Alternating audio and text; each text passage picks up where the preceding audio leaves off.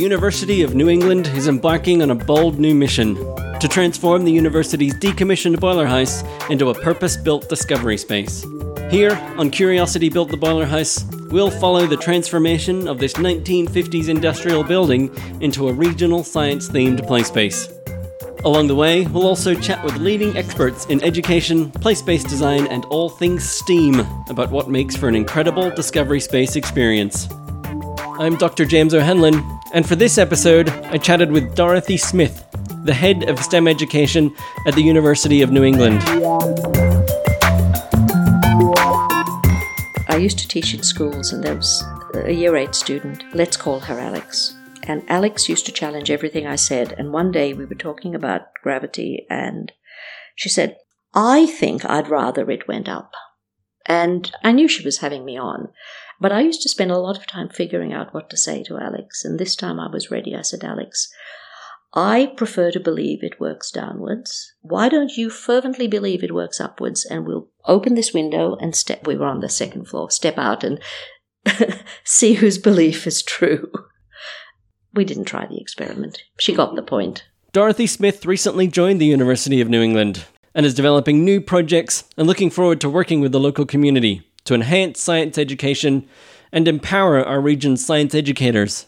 One of the things I've come here for is I'm looking for people I can work with, and I'm hoping that I can work alongside people to develop ways of telling people about the scientists I know exist. You know, I mean, that's the whole point of this, isn't it? Scientists aren't like you thought they were. Here's a different model. But I'm also developing sort of research collaborations that look at the, the ways in which science works into policy, the way that science is, is picked up almost unthinkingly in policy to create visions that education then responds to. I'd really like to work with teachers in schools. Um, I want to do good work with pre-service teachers as well, but there's a limit to how much you can do when you've, you know, you've got them for what, 18 months, two years. And they've got so much going on in those years because it's really hard to learn to be a teacher. Being in a classroom is scary. It doesn't have to be, but you don't know that yet and um, there's a lot going on. So you know, you're, you, when you're in a classroom for the first time, everything's going off, and it takes a couple of years before you settle down, and suddenly you realize all of this has become instinct, and and you can think of something else. And I'd love to work with teachers who are beyond those stages, so professional, experienced teachers, because they've got the knowledge and they've got the experience to start thinking about how to do it differently. Part of Dorothy's work focuses on how we can change the relationship between science and society, making sure that people can learn to trust scientific information, work with science in practical ways, and also understand what real science involves and what real scientists actually do. I have been saying consistently that school education, whether we acknowledge it or not, is deeply about producing the next generation of scientists you will also see that I'm saying that I think we could be doing it better. Let me be clear. There are many, many, many, many, many important pedagogical questions to be asked about the best way to teach science in schools and at university. But that's not why I think we could be doing educating scientists better. I think that when people think about what scientists need, they think about an imaginary scientist who they may have known about 60 years ago.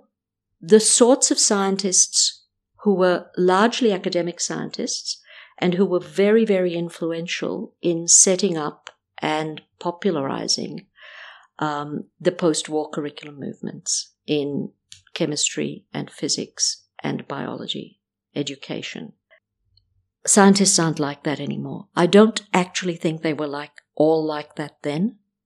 I know because I live amongst scientists that scientists are not that there now. And we have a choice to do better by the scientists that we have now. Because scientists, people who work in science now, work in ways that are really, really different from the ways that people worked in science 60, 80 years ago. Dorothy argues that one of the keys to teaching science lies in making the topic area directly relatable to students, not only to give the subject relevance to their own lives, but to instill a sense of agency in students, giving them ownership of the science they've been taught. As a science educator, I want people to know science. I want them to understand evidence based thinking. I want them to make up their own minds. I want them to understand the difference between astrology and astronomy. I really desperately do. I, I want people to understand why vaccination is a wonderful thing and we should be really critical about evidence being provided by anti vaccination movements. And I have a good reason for saying that. I mean, my sister had polio. I, I lost two childhood friends to that disease. I know what it can do. This is not a problem most Australians even think about because polio vaccine is readily available. So I I want people to learn to be skeptical. I want them to learn evidence-based thinking. I want all of that. But I'm aware that not everyone is capable of that. And I'm aware that in any society, um, there are going to be gaps and there are going to be silences. And a researcher called Joan Solomon once said, with, with BSE, bovine spongiform encephalitis, was in England, the science associated with that hadn't even been developed when the adults who had to deal with it were in school. They couldn't have been taught about BSE in schools because it hadn't, it, the knowledge wasn't there. And so we have to equip people to relate with science in productive ways and to be willing to trust while being skeptical and while while taking on responsibility to check. So, yes, stacks of well-taught pedagogical STEM content, well taught and well chosen, but also alongside that an understanding that sometimes science takes time and you have to be prepared to wait. Um, that in the end, na- there is a break. There is a reality. There's a break on what it's possible for science to do. If you were to ask me what I want, I want teachers to be given more chance to adapt what they are mandated to teach so it better suited the needs of their students. For years in Victoria, if a science teacher had only taught what was written down on the Australian curriculum, they would not taught, have taught about soil salinity. And this is utterly iniquitous in a rural school where soil salinity is a lived problem. Um, so if I could change one thing about the curriculum, I'd put less mandatory stuff in it and I would give schools more choice and teachers more choice. And I would fund them, fund them, fund them to figure out ways of doing that teaching, to produce the resources. I'd give them time to work together. Just real time to work together to figure out what's important in their community, to figure out why it's important, and to figure out how to convey that importance without losing any of the science. I'd give them really good support while they did it. I'm arguing for giving people a slightly different and more powerful take on pretty much what we want to do anyway. Let me give you an example, okay? There are some schools at which teaching evolution can be really controversial. And there are some schools at which I know this is gasp who who'd believe it, but there are some age groups in some places where kids aren't all that much into dinosaurs and fossils. They're generally older. I mean, you know, primary school dinosaurs are a safe bet. But so I was at a school where we were looking for a, a good way of doing evolution and genetics. But we wanted to do something a bit different with the whole idea of hum, of evolution. And the light bulb moment when we realized that evolution didn't have to mean human evolution. And there was a real time example of evolution sitting there looking at us in the face. antibiotic resistance in bacteria. As I understand it, bacteria will change their structure in response to their environment. And if you keep these naughty little things in an environment that's really rich in antibiotics, some of them may, by chance, um, may de- the, the antibiotics stop working on them. And, and apparently with bacteria, they can actually then change, exchange little strands and, and swap strands, which, you know, so you get this thing that, that is resistant to this antibiotic and it swaps that little bit of the DNA with something that uh, humans get. And suddenly we're in all sorts of trouble. And um, so we essentially, and I'm not giving you a good account of it because that was a, some time ago, but we looked at that social problem uh, it, it's an approach to teaching science that call, that's called teaching science through socio-scientific issues. But I prefer the formulation from um, the French researchers. Laurent Simonneaux talks about teaching science using socially acute questions. And the development of antibiotic resistance in bacteria is a socially acute problem. We were looking at a time where there was um, there was a lot of um, news um, around uh, multiply resistant golden staph and vancomycin resistant VRE, enterococcus. And there was a bit of debate in the newspapers as well around problems involving this. So there'd been a bit of a thing. We just picked it up. We, we taught, we taught that topic. Along the way, we taught an awful lot of evolution in terms of genomes, uh, variation, natural selection. And they understood, you know, all sorts of other stuff as well. You see, that uh, I think that's a pretty good example of what I'm talking about when I say a different take on the science. But as they went out of it, they went out of it they'd entered at different levels and they went out of it at different levels. Some of them went out of it with all of the completely orthodox science firmly under their belts. You know, they were, they got the science. That was fine. They were going to be scientists, or they could have been scientists.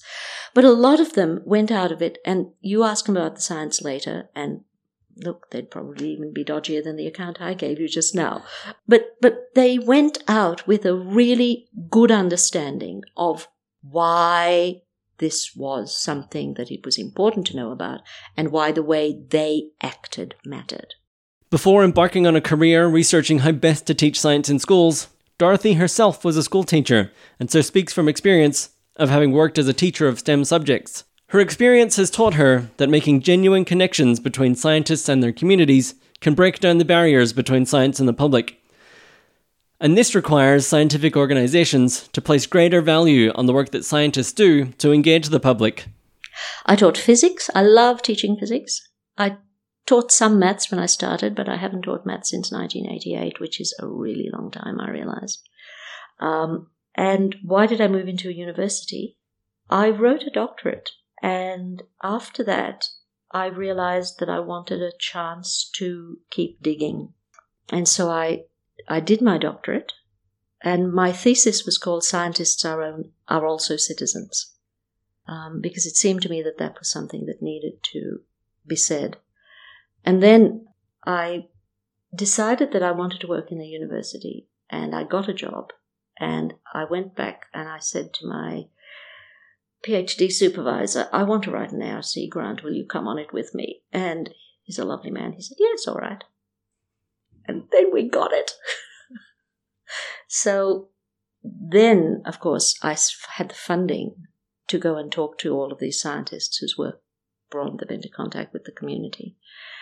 And it was actually talking to those scientists. They work they work with the community in such wonderful ways that I'd love to see that reflected in schools more than one of the scientists I talked to said that they do this community work in their own time. And I think that's a problem. And I think it's a problem that's getting worse. Um, and I think, I think in many organizations, including some scientific ones, um, people are spending a lot of time now working in ways that they find difficult. It's not about the science, but it's about the sort of regulation that goes alongside it. And I'm not talking health and safety regulation, I'm talking about. Um, I think it's a very difficult thing. I think there needs to be space in science um, for people to work with their community if that's how they want to work. And everyone who works with community knows that this takes time. You have to build relationships. And productivity looks different when you're doing that work. It doesn't look like journal articles necessarily. It, it looks like smiles and handshakes and people being willing to listen. And the few who choose to do that work need to have more than personal satisfaction at the end of the day.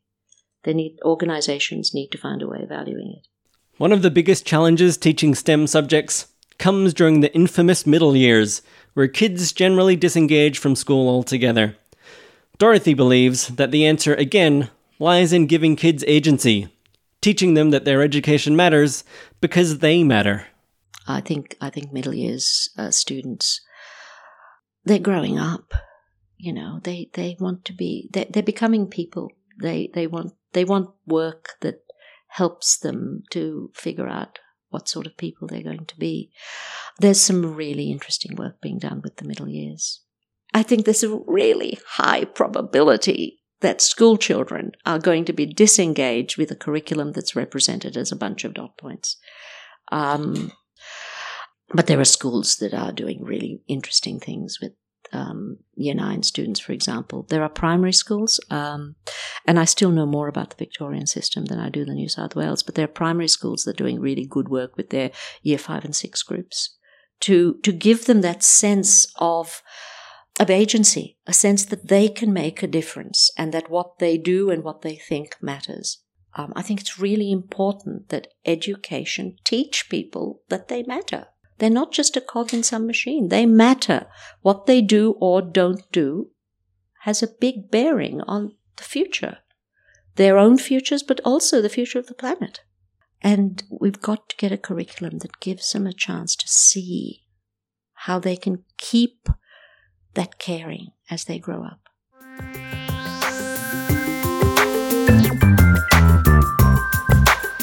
This podcast is recorded on Anaiwan country and has been brought to you by the University of New England. To find out more about the Boiler House Discovery Space, visit uneboilerhouse.org.au. Thanks for listening. We'll see you here next time on Curiosity Built the Boiler House.